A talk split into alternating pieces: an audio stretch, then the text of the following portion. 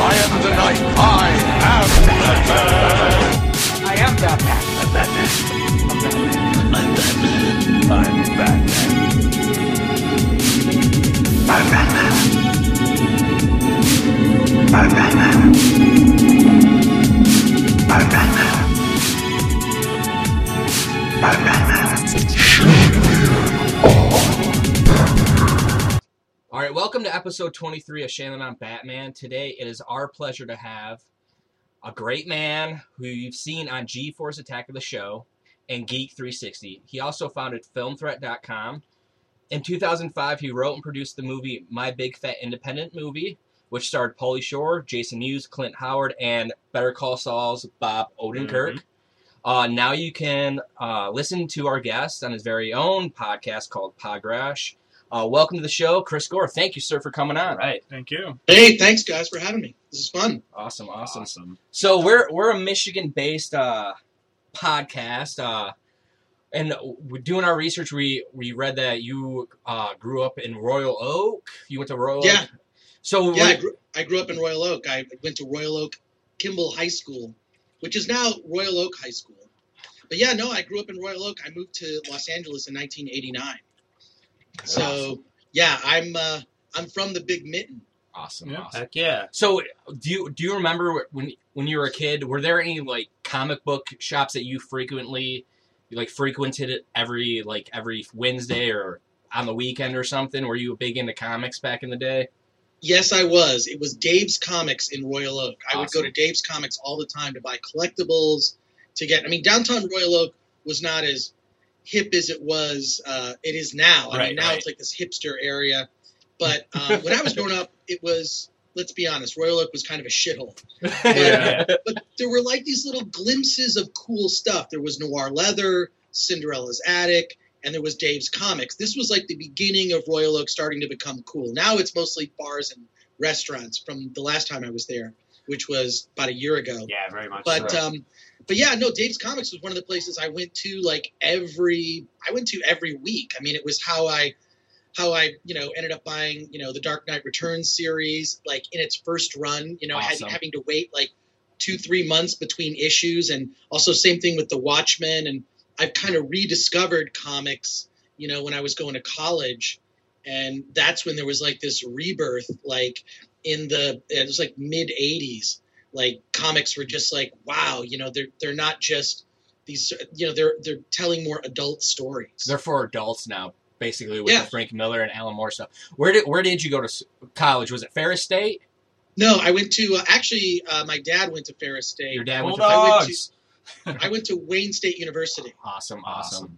That's perfect because Bruce Wayne, Wayne State University. There you go. Yeah. I, yes, I, I, see. I you know what? I never thought of that. Now that yeah, that's awesome. Yeah, I went to Wayne State. Awesome, awesome. So, um, you were to mention something about you know going to Dave's Comics.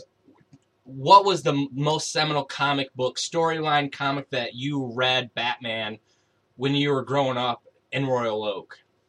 Well, it's weird. Like I became a Batman fan from seeing initially, I remember being distinctly, I was five years old and they ran this movie and it was the Batman movie. And this was the, of course, based on the sixty-six Batman, they actually made a film, which was kind of this extended pilot for the T V show. And it had, of course, you know, a, a whole bunch of rogues gallery of villains. And it had that storyline with the U N where they get turned into like dust, different colored dust. Yeah, I remember which is that. Which is awesome. I've always wanted to see a guy dressed as an Adam West Batman running around with like test tubes filled with different colored dust. I've never seen that at a con. I think that would be hilarious. And he fought a shark like on a helicopter oh, ladder. The shark repellent. I mean, like from the beginning, it was the colors. It was you know, um, and so I saw this, you know, being five years old, and it just blew me away, and that just led to an obsession with Batman. Wow. Where I mean, there's a photo of me at the Detroit Zoo with a Batman T-shirt on, and I, you know, I just loved everything Batman. And of course, then watched the the television show, which is really interesting because that show, written by Lorenzo Semple Junior, most of it, who's the guy who actually wrote the Flash Gordon movie. A lot of those episodes, they're just working on two different levels. On one level, it's totally for kids. And on another level, there is so much sexual innuendo and so no. much going on. Mm-hmm. Mm-hmm. And it was really the T V show that got me into it, and then buying comics here and there. But then I kind of like, then like most of us as a teenager discovered girls. Right. And, and comics my, weren't my, cool I, for girls. Yeah. I set aside my sort of geek passions for a brief period, but it was, it was reawakened as soon as The Dark Knight Returns came out. I just had to buy everything Batman. I mean, I went back and bought old Neil Adams runs. I, you know, Batman Year One, Batman Year Two, everything Batman I could get my hands on after, but nothing really compared to The Dark Knight Returns. I mean, that was just such a great story, um, and stands today, I mean, as probably the most influential Batman comic or comic book, because it influenced all the movies that we mm-hmm. see today because they're more adult. Right. And it, and it seems like it influenced Tim Burton, and it obviously influenced Chris Nolan, but it even looks like it's influenced the new Batman v Superman Dawn of Justice with uh with Ben Affleck. And I'm curious, what what do you think about Ben Affleck being cast as Bruce Wayne slash Batman? I think, well, first of all, you're casting a chin. Let's be honest. I think that, like, and I have a weird theory. I actually think that Michael Keaton was the best Batman, and I think that Christian Bale was the best Bruce Wayne. I mean, Michael Keaton did not make a good Bruce Wayne. You're really right. casting Bruce Wayne because they use body doubles in those suits in, in a lot of the fight scenes, and really the only visible part of your anatomy is your chin. Mm-hmm. And Ben Affleck, let's be honest, he's got an amazing chin. A man chin. And, and I, I, I, I think Ben Affleck will be great because I think he has... I mean, you can criticize his early films that I think he learned from, you know. I mean, he learned by making bad movies, and he directed Argo. I really think that right. I really have a lot of high hopes for Batman v Superman because, well, I, I, I, I think because Ben Affleck is involved. I mean, I think in a way he'll be ghost directing the movie and having a lot of influence on it. Um, I was not a, you know, I'm sort of, I, I love, I love and hate Man of Steel. Talk you know, about it. Let's. Yeah. Why? Why is that? Because it's well, such a controversial because, movie. Well, because he did. He didn't really become. And I guess you know you can retcon your thinking about it. A lot of fans do that. Like, well, he wasn't really Superman yet. I mean, to me, being a hero involves self-sacrifice, and I think that um, this is sort of uh, selfish emo Clark Kent, and I, I don't. I don't even like him. You know what I mean? Like, he's kind of a selfish asshole. He has all these powers and doesn't want to do anything. You know, he's sort of randomly helping people. Um, and then when he gets pissed off, he destroys that guy's truck, and he could murder everyone if he wanted to. I mean, it's, it's weird. There's, like, weird things when you watch that movie. Like, Superman's kind of a dick, you know? Like, mm-hmm. causing all this collateral damage. It's the thing. I mean, my understanding is that uh, Batman v Superman, I have a friend who's read the script who says it's amazing. And it brings in a lot of almost everyone from the Justice League except for one one character. Um, and it's it's it deals with the collateral damage. The collateral damage in, in that you find out from Metropolis is why people don't completely trust Superman. That's awesome. And it ends on a cliffhanger. Batman v Superman's going to, I think, piss off a lot of fans because the movie ends on a total cliffhanger setting up Justice League. Awesome. So I, I don't know how satisfying. There was a rumor that the movie was going to be split into two films, and based on what I know about the script, I don't see how this movie is going to be less. I mean, if it's under three hours, I'll be shocked because it, we've said that too. Actually, the exact same thing. If it's under three hours, like there's no way to make it less than that. Right? Yeah, I, I'd almost prefer to see two parts. You know, like I think there was that rumor, that thing that was on uh, Ain't It Cool, uh, the still of like you know. Uh, Batman v Superman Part One, Enter the Night, and then Batman v Superman Dawn of Justice. I like that idea. Like, you know, six months later, here's Part Two, and then also it's setting up Justice League. I mean, D C, let's be honest, has to get their shit together because right. Marvel is doing it right, and it's not as if though Marvel, like, I'm sure that that um, Kevin Feige and whatnot, it's not as if they planned everything out. Like, if Iron Man wasn't a success, there would be no Marvel Universe. Correct. Right? Yep. Yep. There would be no M C U, as it's called, or the Marvel Connected Universe, where all of these movies connect to each other.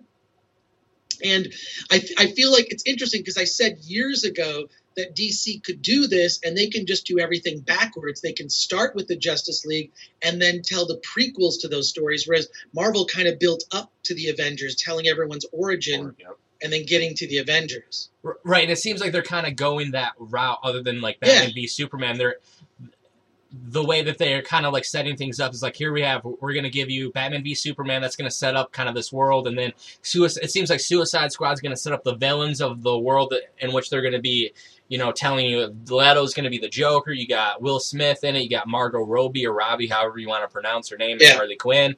And it seems like they, it's like they're kind of taking the opposite kind of look. We don't want to be, what Marvel's doing is great. It's in, it's awesome. And we're going to do something like that, but it's going to be, we're going to turn it on its head. We're going to, we're going to tr- trek, trek into our own like universe, you know, differently. You know, we're gonna, obviously we have to set things up, but we're just going to do it just a little bit differently than what M C U's gonna, been doing.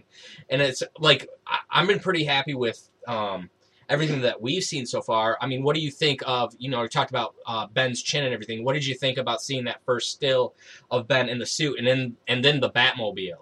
Oh, I, I thought it was awesome. I, I'm not sure about the Batmobile. I think it's a little, it's a little too sports car, and I, I, I hate that. That's like the, the Joel Schumacher Batman. And right, right. I'm not a big fan of the eighty-nine Batman Batmobile. I'm I'm a Tumblr guy. You know, I like I sort of cherry pick the things I like from the different movies. I mean, um, I do think that the Nolan, I mean, the, the Nolan Batman films are awesome because he he came at it from a realistic standpoint, which mm-hmm. is a total indie filmmaker way of going about it, and that's where that's where Nolan's roots are in independent film. Mm-hmm. Um, and even his sets are kind of run like an indie movie. You know, they're not, they don't feel like a big budget movie from, I mean, I know some people who work on, who worked on his films. So, um, and it's interesting too, because Nolan on the set will speak in code language. So all the top people in production know what some of the secrets of the movie bar movie are, but they speak in a code language. So on the set, that's why secrets don't get out on Nolan movies. It's amazing the number of secrets that were able to be kept under lock and key before that film came out. But it seems like Batman v Superman, what I don't like is the way they're promoting it. They're leaking too much, you know? We've seen so much of the movie, and I almost feel like Zack Snyder feels like, gosh, you know, I got to make up for this because, you know, the Marvel Universe is, is kicking our ass. Um, But they haven't even, you know, there's really only been one movie. I mean, Man of Steel is the first movie that kind of kicked off the new D C universe. Mm-hmm. And the the reaction from fans was mixed, you know? I mean, for pure spectacle, it's incredible. I mean, it, it really dwarfs most of the, the, the Marvel movies, and the effects are going, are looking more realistic. But at the same time, I think that they underestimated the collateral damage. I watched it again recently. And I think the thing that really kills it is Jenny Olsen, or she's just referred to as Jenny, is screaming pure panic like she's going to be killed as the sort of wave, this this sort of wave is coming towards her. And the guy from House of Cards and Lawrence Fishburne are trying to save her. It's played not like – it's played totally dead serious in a way that's actually kind of scary. Like, and – my understanding is, and this could be wrong, in the script they say that twenty thousand people died in that, in the Metropolis fight between General wow. Zod and Superman. I think if that happened in real life, no matter what color, costume, an alien from another planet, if twenty thousand people died from collateral damage from a fight from two aliens on the planet Earth, we'd fucking hate that guy. Yeah, yep. definitely. Yep. I, I'd so, agree. Yep. Yeah, so so I think they're when my understanding is they're trying to retcon that by Batman is teaching Superman you have to have a code, and he even references killing General Zod. Like, look, it's not like I'm going to kill you, he says to someone in the movie is one of the lines that Superman says. So they actually are doing a lot of damage control, you know, no pun intended, from the first movie because people's reaction was so mixed. It wasn't. And I think the thing that was sad about it is it wasn't fun. I mean, I took my kids to see it, and they they were not totally, they weren't into it. You know, it wasn't it was weird. Superhero Superman like they wanted to see. Right. It was for the adults, right. yeah. And Superman it, is something that kids are supposed to enjoy, or right. at least, you know, Batman's the dark, you know, darker character. They played it like very dark, and I don't think that that's. That's not Superman. Superman is like, you know, the Boy Scout and the, yeah. the do-gooder. And, you know, he's well aware that he could murder everyone on the planet Earth if he wanted to with his powers, but keeps that in check like a god, you know, like like a benevolent god. And it, it's it's very strange. So, you know, I, I, I, I don't know. I, I like Zack Snyder for spe- spectacle, but boy, he... from a story standpoint, he's he's gotta he's gotta he's gotta reach the right tone with this Batman v Superman. But I love Affleck. I think he's it's total rip on Frank Miller. Right. Yeah. And it, like you know, you brought up something interesting about Man of Steel. Like, when I was watching the first time, I, I saw shades of nine eleven in the movie, you yeah. know. And I was like, ooh, like, it, to me, it's still too soon. You know, I wasn't in New York at the time, but it's still like, man, like, you're going to turn some people off because it's just like people don't want to see that kind of. Then when they come to see a Superman movie, they're not looking for that. They're looking for, you know, guys flying. They're looking for, you know, epic fights, you know, bet- you know, but they don't want to see, like, a commentary. I don't know if you he was trying to give, like, a commentary on, like, the attacks on nine eleven, but you definitely felt that creeping into the movie as the that those scenes kind of progressed. And yeah, it, I don't think I don't think it was a commentary on nine eleven. I think it was an unintended shift in tone where he made it. He made the circumstances dire, but there was no. They could have looped a line of dialogue like Metropolis is empty, you know. Right. You know, Metropolis is mostly empty, and then the only people that stayed behind were the people, you know, from the Daily Planet to report on it. So there's maybe twenty-five people in all of Gotham, and it's deserted. But the way they played it was, this attack just happens. Everything happened so quickly, they didn't evacuate Metropolis. It, it, and and also, I mean, it just, it just, the tone is the reason that it didn't work. And I remember seeing a screening of it, and people kind of half-heartedly clapping, but not like clapping in a victorious way. And I remember seeing Superman in its first run, the Christopher Reeve, and people went nuts. And the other thing that was lacking is there's not much of a sense of humor in the movie. I mean, there are a few little winks and nods and jokes here and there and Easter eggs, but boy, it's that's a weird film. So I, I feel like Zack Snyder's actually trying to make up for that movie by doing Batman v Superman. Um, but it's just strange that the next villain that Superman faces is Batman. I, I don't know how that's going to.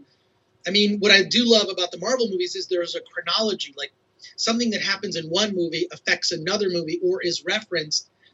And I think Kevin Feige said they're not going to be doing any origin stories anymore, that all of the movies are just going to introduce these characters and then tell things in either backstory or just you're going to see characters. You're never going to see just a Captain America movie. It's Captain America, of course, with Iron Man and all these other heroes. And now Spider-Man is going to be in um, Civil War, which will be awesome. And they just announced today that Drew Goddard, well, th- that was today, right? Yeah, Drew, that was today. Drew Goddard from Cabin in the Woods will write and direct the Spider-Man movie for the M C U. I don't know if you were able to see that or anything.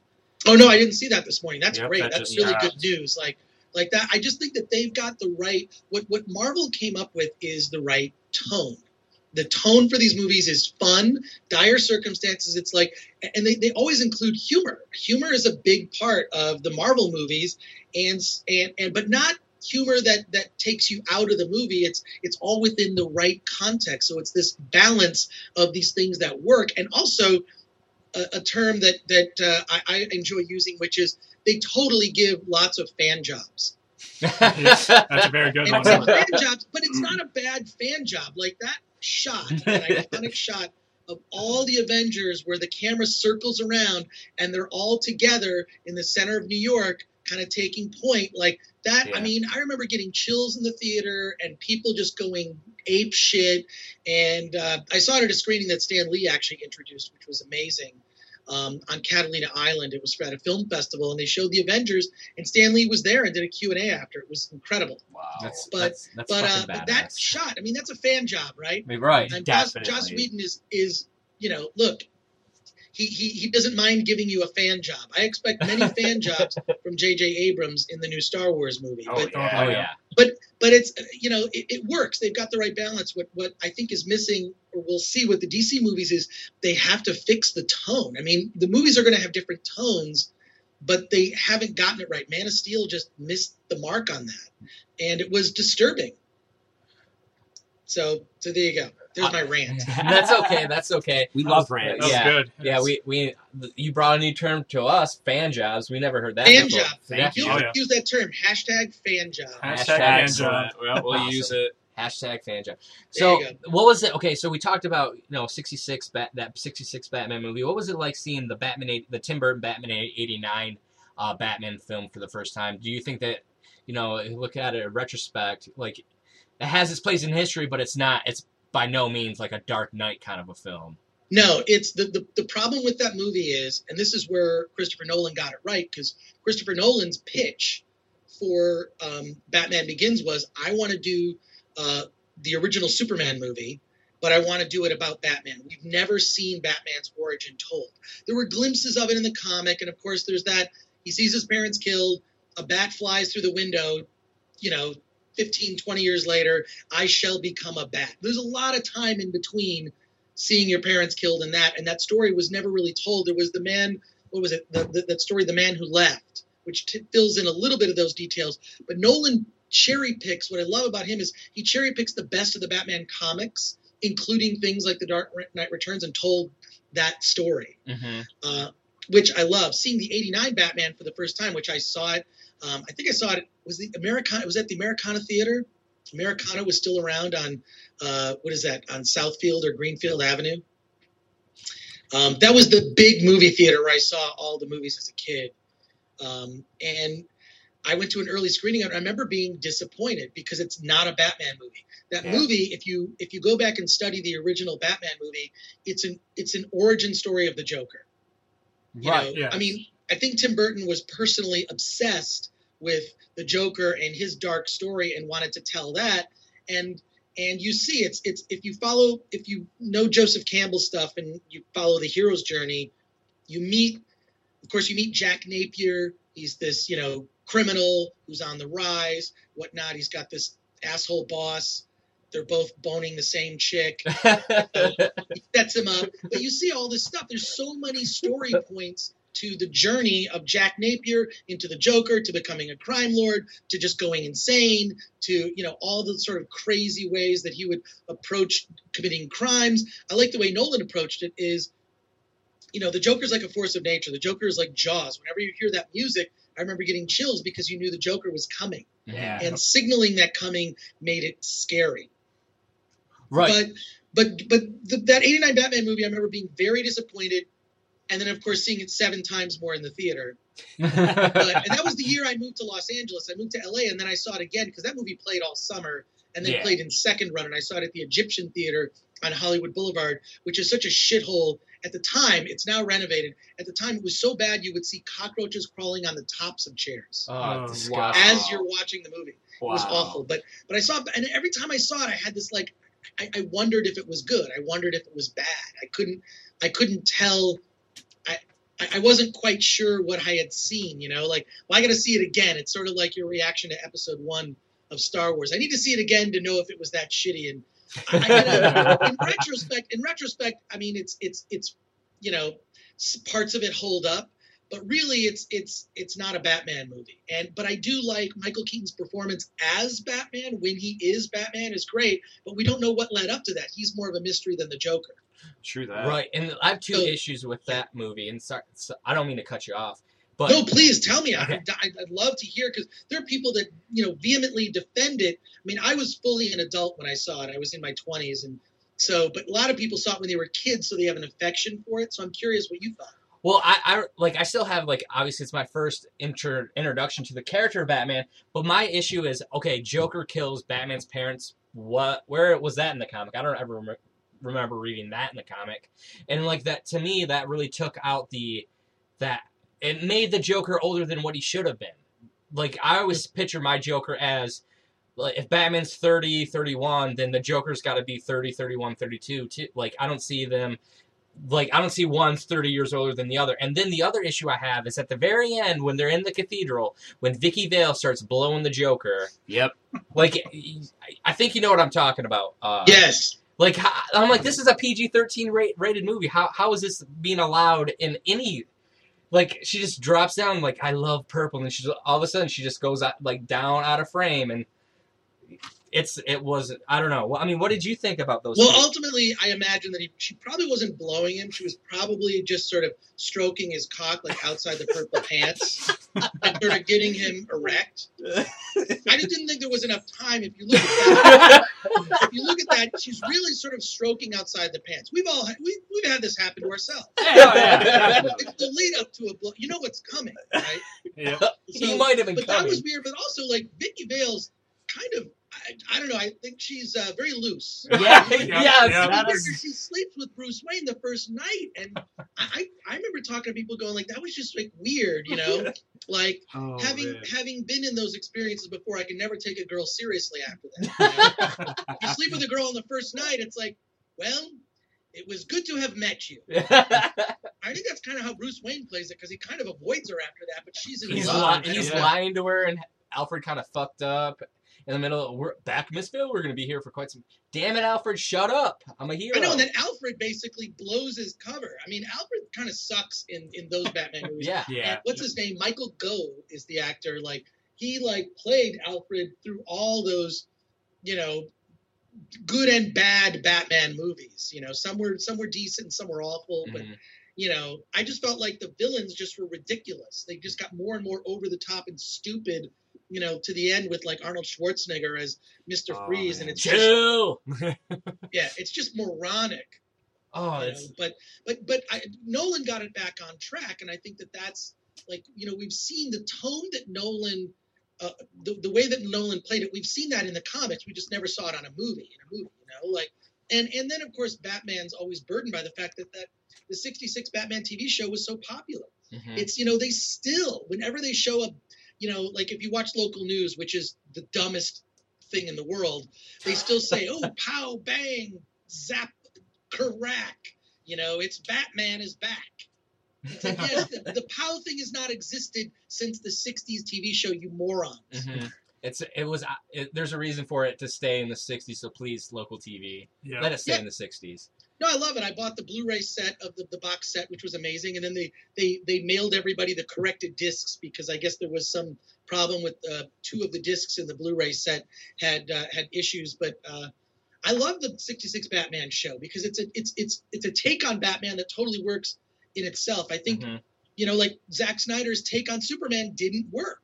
It didn't work. It was off. It looked visually amazing. That was completely the wrong way to approach the character. What was missing was the character. Mm-hmm. It's like uh, I don't know if you saw the latest Star Trek movie, Into Darkness. Um, I'm not a big fan of that movie. I think it's I think it's horrible and, and just awful. And, and Nicholas Meyer, who directed the original Star Trek two, The Wrath of Khan, you know, he had some very polite criticism for the movie. He said, you know, you can you can put different, you can take a wine bottle, you can put different wine in the bottle, but you can't change the bottle. And the bottle represents the characters in Star Trek. The problem with Star Trek Into Darkness, the characters weren't acting like the original characters. Yeah. It was ridiculous. Mm. Yeah. And and I think that that's the problem with Man of Steel is that's not Superman.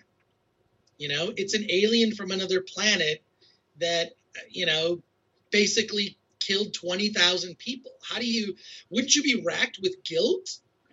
I think it's just it's just weird. Yeah. yeah.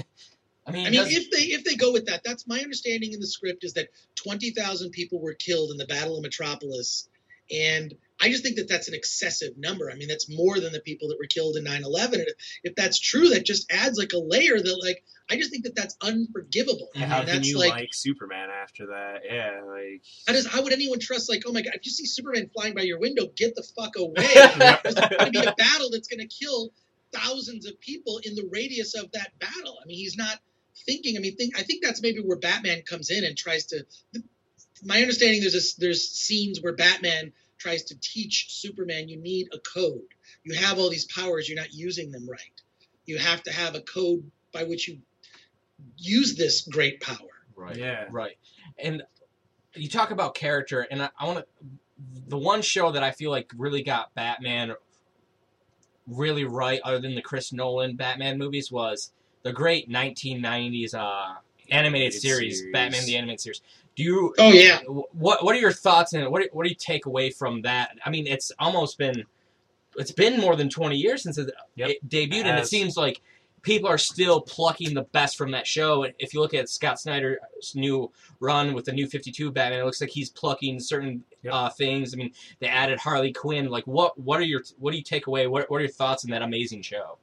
Oh, well, first of all, I love that show. From it was just it had a vision for Batman that was it had a continuity and a vision. You saw the origins of many of the villains. It I mean, I the Batman animated series stands as like one of the best takes on Batman ever, along with the sixty-six Batman. But it's different, you know. It's not comedic, so mm-hmm. I loved that aspect of it. And of course, the voice acting of Kevin Conroy. Oh man, holy crap! I mean, he is Batman, and I love.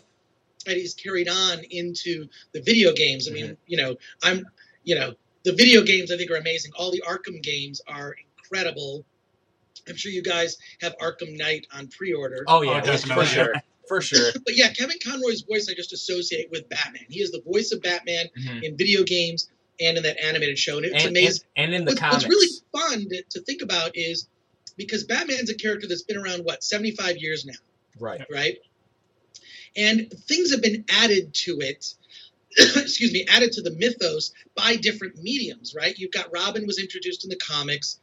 Uh, Batman, of course, you know, so many different elements of Batman were introduced in the comics. But Commissioner Gordon as a character was actually introduced in the sixty-six T V show.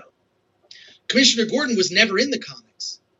What they needed was they needed a character that would kind of explain the villain of the week to Batman. And they created this character, Commissioner Gordon, right? So then Commissioner Gordon from the became popular in the sixty-six T V show. Then they worked him back into the comics. The same thing with Harley Quinn. Harley Quinn was created as a character for the Joker to speak to because you can't – it's difficult as a writer to write a, the Joker by himself talking to mindless, uh, you know, henchman number one. So the, Harley Quinn was created in the in the animated series, then made its way into the comics and the video games, and then cosplay by – thousands of crazy chicks at, at, at conventions. Yeah, yeah, yeah. We always. Whenever see. I see a girl dressed as Harley Quinn, I think there's a reason she wanted to dress in the onesie and walk around like a nutcase mm-hmm. at a convention. Definitely, and I'm okay with that. Yeah, yeah. Well, I'll talk to her about it too if she really wants. Like, but it's it's funny. It's funny that like these different mediums introduce ideas that then get used in the movies. Now you see Harley Quinn. Character created in the animated series, making its way now into the film chronology of the D C universe. Mm-hmm. Yeah. Uh, we're, I think we're all excited about the, that character finally, because we haven't seen that yet in a Batman film, nope. like a right. live action version. I'm I'm very excited. Just to on see, paper, yeah, just on paper in the animated series and the game. So it's it's gonna be it's exciting for that. Um, We gotta jump though to to Batman and Robin. I, I don't like talking about this movie. I just wish that it, God, it, it, yeah. it has to be talked about though. It has to. It, it's, it's funny when we do talk about yeah, it. Yeah, it's it's a good. Everyone shits on Batman and Robin and definitely deserves it. But could it be the most important Batman movie because they stopped making those shitty Batman movies because of that shitty Batman movie? Right. So it, and they were like, let's go out and find a director. Someone who cares about the character, and luckily that was Chris Nolan who gave us Batman Begins, The Dark Knight, and The Dark Knight Rises. Do you think that if it, if Batman and Robin never would have happened, would we have ever gotten that to that point? Well, yeah, I think, I think part of the problem was is that it was built on the fast food uh, toys and the merchandising. I mean, excuse me, you can go to any convention and see a wall of horrible Batman toys based on Michael Keaton's physique. I mean, just like stuff that looks like never. I mean, they had that mold and they made, you know, wing Batman, this, underwater Batman. It was, you know, whatever color, whatever new wings they had. It was the stupidest thing ever. In addition to all the fast food toys, and Tim Burton even complained about this, that, you know, it influenced the movies where it's like you had to have variations of the Batmobile and the Batboat and these kind of shoehorned in these elements that needed to be there. And I think it's cool if those elements are there. I mean, look, who doesn't love the Batmobile? It is, right. you know, in terms of, of you know, vehicles from fantasy, one of the best vehicles ever, right up there with Doc Brown's time-traveling DeLorean. James right Bond's car. Right up there car. with, you know, the Blues Brothers mobile. Like, yeah. when you look at, like, sort of the famous cars from movies, the Batmobile is one of the coolest cars. So so it's cool. Actually, I, I read a thing where Chris Nolan talked about originally the Batmobile was supposed to be destroyed in Batman Begins, mm-hmm. but he saved it. He saved a lot of ideas for the second movie. It was really going to be all about Bruce Wayne becoming Batman. That was the first movie.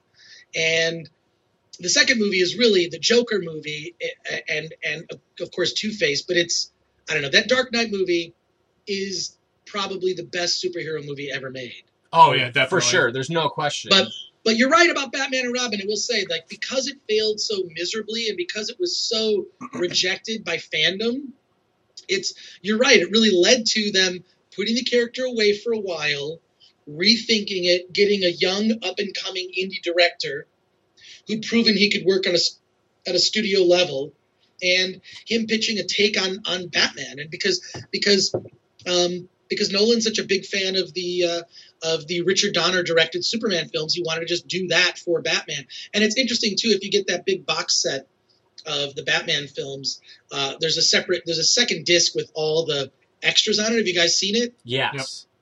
Yep. And it's got that like interview. It almost feels like a podcast. It's basically a conversation with Chris Nolan and, and Richard, Richard Donner. Donner. Yep. Richard Donner's kind of making fun of Nolan for like, oh, you know, you had it so rough because you've got all this technology you can use. But Nolan, I, I like his style as a director because he only uses digital effects if there's no other way to achieve something. And something that a lot of people don't know, and I only know this because I know the effects house, a guy I know who just actually won the Oscar for Interstellar, ah. uh, for the effects in it. The, the there are so many shots in Dark Knight and Batman Begins, all the Nolan movies, that are model shots that you would never ever guess are model shots. Like the I remember watching like a behind the scenes with when in the Dark Knight when they're down the when they're chasing after uh, Harvey Dent when the Joker is. Yep. With that that when they when the Batmobile the tumbler hits the hits the garbage truck, that's a model shot. I was like when I saw yeah. that I was like holy shit how they. That well, what they did, what the, the, here's the secret with that is the models are oversized, so they're they're like one quarter scale, right? So they're okay. really big models. Like, look, I've seen I've seen them. They're they're huge models, right? So because they're so huge, you don't have those issues the way they're lit. I mean, you can so it like like when you see someone standing next to the one quarter scale tumbler, I mean, it's big, mm-hmm. you know, so. So because of that, like they call them oversized miniatures, and oversized miniatures look better than regular miniatures. Look, you can look at the special effects that Derek Meddings did in the original Superman movie, and they look pretty shitty. Some of those model shots are pretty bad. He did the model shots for Batman eighty-nine too, and like the when when the Batwing blows up yep. at the yeah. cathedral, like that. Right. I was like, that's a bad one. Damn, but some that of that looks up. Pretty cheesy. It's yeah. it's when you use oversized models. And you shoot it like slightly, slightly in slow motion, not not full slow motion, um, it, and, and, and light it correctly and cut it correctly in the editing room. It looks seamless mm-hmm. to the real to the, the real sized, you know, the actual sized vehicles. So, um, yeah, I love all that stuff. I'm sorry, it's no, like no, totally geeky into no. it. Well, I mean, I love it. To have the Batman in the industry that right. I get access to stuff. Yeah, that Batman at the end of Batman Begins when the monorail goes and it like. Takes out like that the the bridge or whatever right and it right, falls right. right into the the thing that's a that's a model shot as well and it's like wow man how like they no that's why if, if he, Nolan's movies always like you could like almost like touch them on screen that's how good they like mm-hmm. when you look at the Star Wars movies like the the the latest trilogy like it's like oh wow it's like everything looks like it was shot on a green screen because it all was shot on a green screen where Nolan yeah those he, those effects what's funny is watch episode one now oh, it yeah. really doesn't yeah. hold up Damn. And I'm not talking about like I'm not talking about like we obvious things like the story and Jar Jar and all that stuff the effects do not hold up right in the original I mean it's it's really sad I'm looking forward to Episode seven, because everything I know about it is they're using as many practical effects as possible. Awesome, awesome. I, I'm like, that, yeah, that was that, the thing I liked most about the trailer that was released. It, it looked so much more style-wise to the original trilogy than it, than it did to one, two, and three. Yeah. Right? So. Luckily, oh, absolutely. Luckily, luckily. Um, it, it's great to. It's great that you kind of like agree. Like, yeah, thank God Batman and Robin stopped that shit because we were able to get. Three great movies, even though that final one's amongst some fans well, is controversial. Well, what's weird about the final one, Dark, you know, Dark Knight Rises, if you watch that, excuse me, if you watch that movie now, it, you know what, it actually gets better the more you see it. Whereas something like The Avengers actually doesn't hold up the more you watch mm-hmm. it. Because The Avengers, if you look at the like the Avenger, the Avengers movie and then play like Transformers two, it almost like I don't know about you, but it, it kind of follows the same plot line. line. Yeah, pretty yeah. bad. Yeah, but but like but like Dark Knight Rises, I think that there. My understanding is that there was a, a version that Nolan edited that is different than the theatrical version. That's almost an hour longer because it feels very montagey, you know. And once you get to the middle of the movie, they skip over a ton of stuff. Yep. And and it, it it didn't have time to really get, you know, and also Batman does disappear for a chunk of the movie, which is a problem. Yeah. But, you know, I think that there's also ideas that weren't really mined well in the film. I mean, of course, we find out that Joseph Gordon-Levitt's character is Robin at the end, but why didn't he become Robin in the middle? He could have been. He could have thrown on a mask. It's practically set up.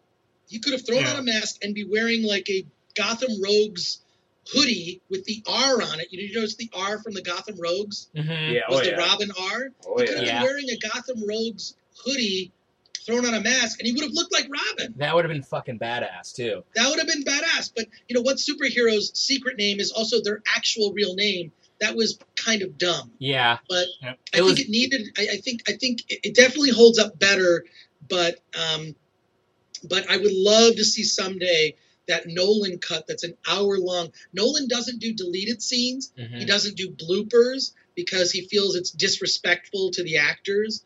Um, so yeah, I mean, I don't know. I, I feel that someday they're gonna they're gonna look and go, you know what?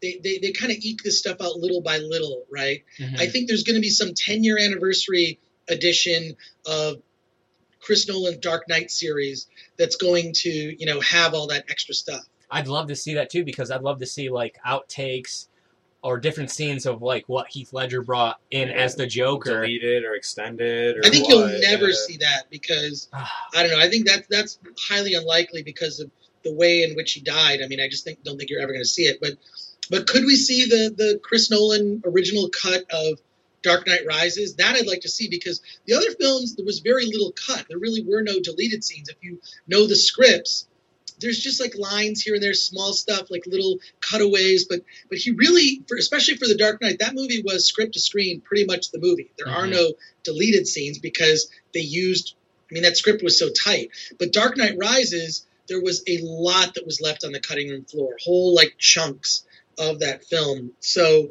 um, and I know that like Chris Nolan's wife actually came to his defense when fans, you know, pissed on the film and And finally, like a year later, said, you know, you should see the original cut of the movie.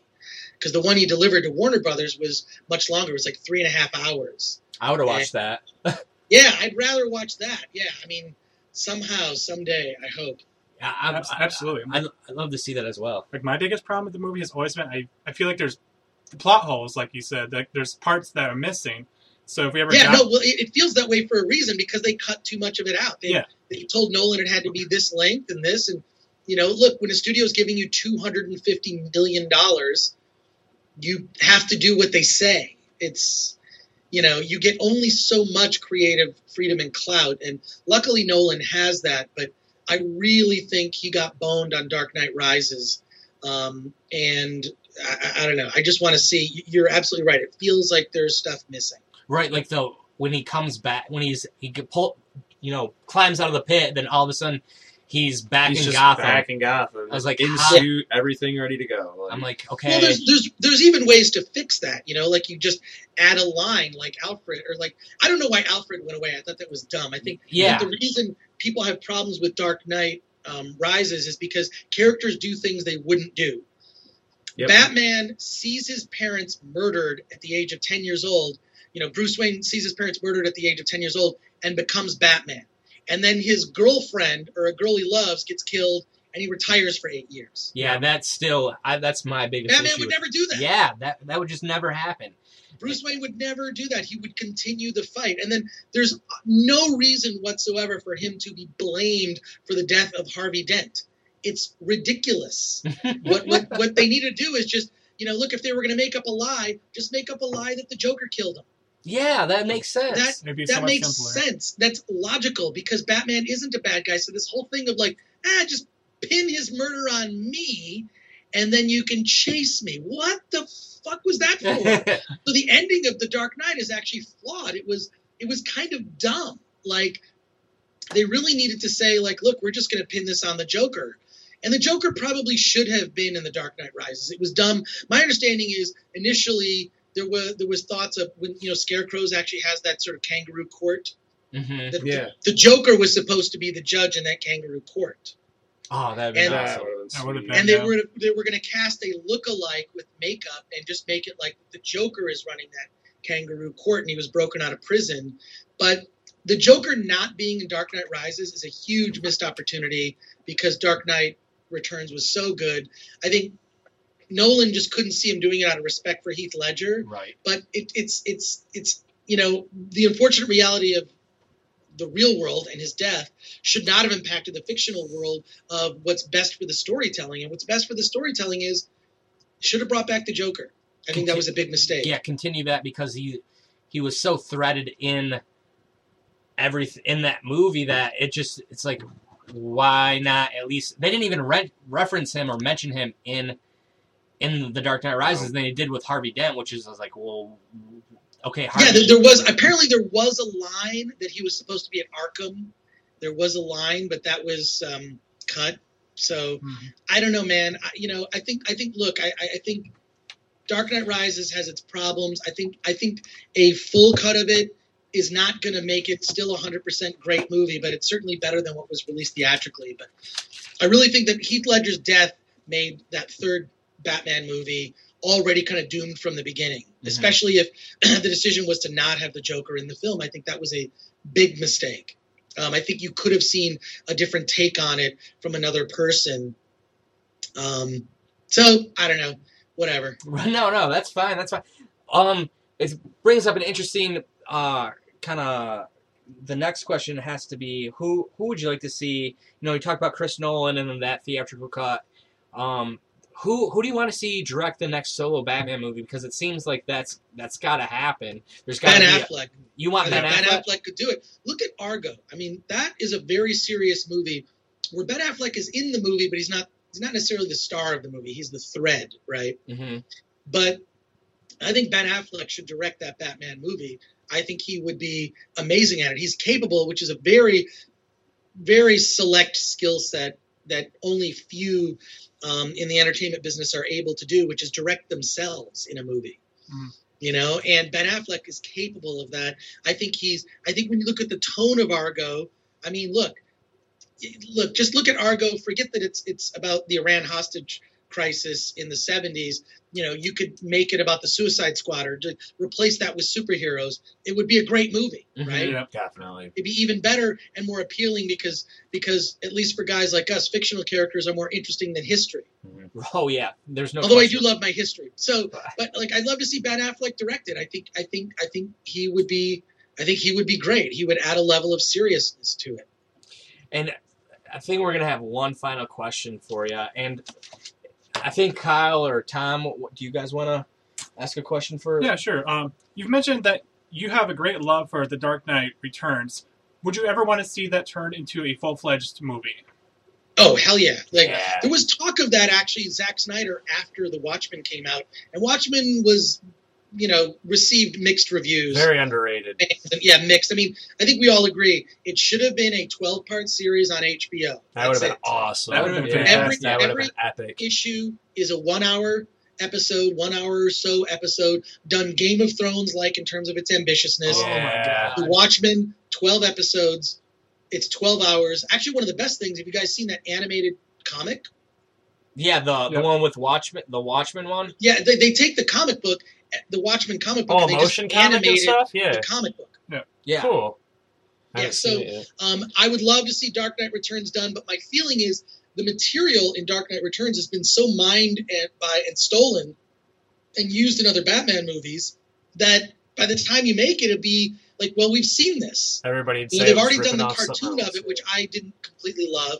I thought the tone of it was way too cartoony. Mm-hmm. Um, I think the animation style should have been different. Um, but it, it, I don't know. I, I think, it, I think now you couldn't do it because Batman v Superman is sort of, you know, Frank Miller's The Dark Knight Returns. It's, it definitely seems like that's where they're going with it. I mean, if you look at the suit, it's, it looks yeah. like he, they just took it out of that third. Look that, at the Bat logo. Yeah. The Bat yeah. logo is the logo from, from that series. So it's totally that. Definitely. Um, What what are you doing, man? What do you want to plug? Is there anything you're working on that you'd like to give a shout out to, you know? Oh, sure. Um, let's see. Um, a couple things. One, uh, Film Threat dot com. I'm taking over Film Threat dot com starting in March. Excellent. Um, well, March fifteenth, actually. And I'll announce that I'm doing a Kickstarter. Excuse me. No, that's okay. I'm doing, you're all right. I'm doing a Kickstarter to bring it back. Um, so that'll start in, uh, the, you know, late March. You'll see that. Awesome. And, uh, I don't know. I really don't have anything to plug. You know, follow me on Twitter at that Chris Gore. Definitely. Go to that chris gore dot com. You'll see what I'm up to if you follow my tweets or whatnot. But I do have a Twitter account that's all right. Only tweet about Batman. What? Really? Yeah. It's called. It's my. On Twitter, I'm that Chris Gore. But if you look at Bat Chris Gore, that Chris Gore on Twitter is all tweets related to Batman. It's Batman news, Batman pictures, Batman artwork, Batman videos. Just go to on Twitter at Bat Chris Gore and follow. I tweet now. Like maybe once once a day, once every other day, but it's all like the coolest Batman stuff, memes and videos and just stuff. Whenever I see anything Batman, like I mean, I think people would get annoyed if I constantly tweeted about Batman, so I have a separate Twitter account for that. That's dedication. I'm also, I also am Zombie Chris Gore, right? Tweet what? About zombies on Twitter. And then I'm also Hans Zarkov, at Hans Zarkov, which whenever there's a natural disaster, um, I tweet about it and I blame Ming the Merciless. That's so, great. Like, oh, I'm serious. Well, it's so cool because Edgar, Edgar Wright actually follows at Hans Zarkov because he's a big fan of the original Flash Gordon movie, written by Lorenzo Semple Junior, who you know, of course, wrote the Batman sixty sixty. See, it all connects. Yeah, it does. It's always back yeah, to Batman. If, if you follow at Hans Zarkov, you'll just see it's like tweets about horrible natural disasters that are inappropriate, and I blame Ming the Merciless. And under the bio, it says former NASA scientist. Wow. So, man, Chris Gore, the man of many Twitter handles. I, I've got, I probably have about twenty-five or thirty Twitter accounts. Oh, you would not believe wow. the weird. But yeah, the Bat Chris Gore one is one that I'm very active on. Like every other day, there's a, I tweet from that. And, uh, yeah. I, I'm, I definitely just followed all three of those. Yeah, oh, yeah. definitely. Follow all three. But yeah, like, yeah, when you guys actually post this episode, tweet at Bat Chris. Bat Chris Gore, and I'll retweet uh, the thing about the podcast. That'll be awesome. Excellent, awesome, definitely.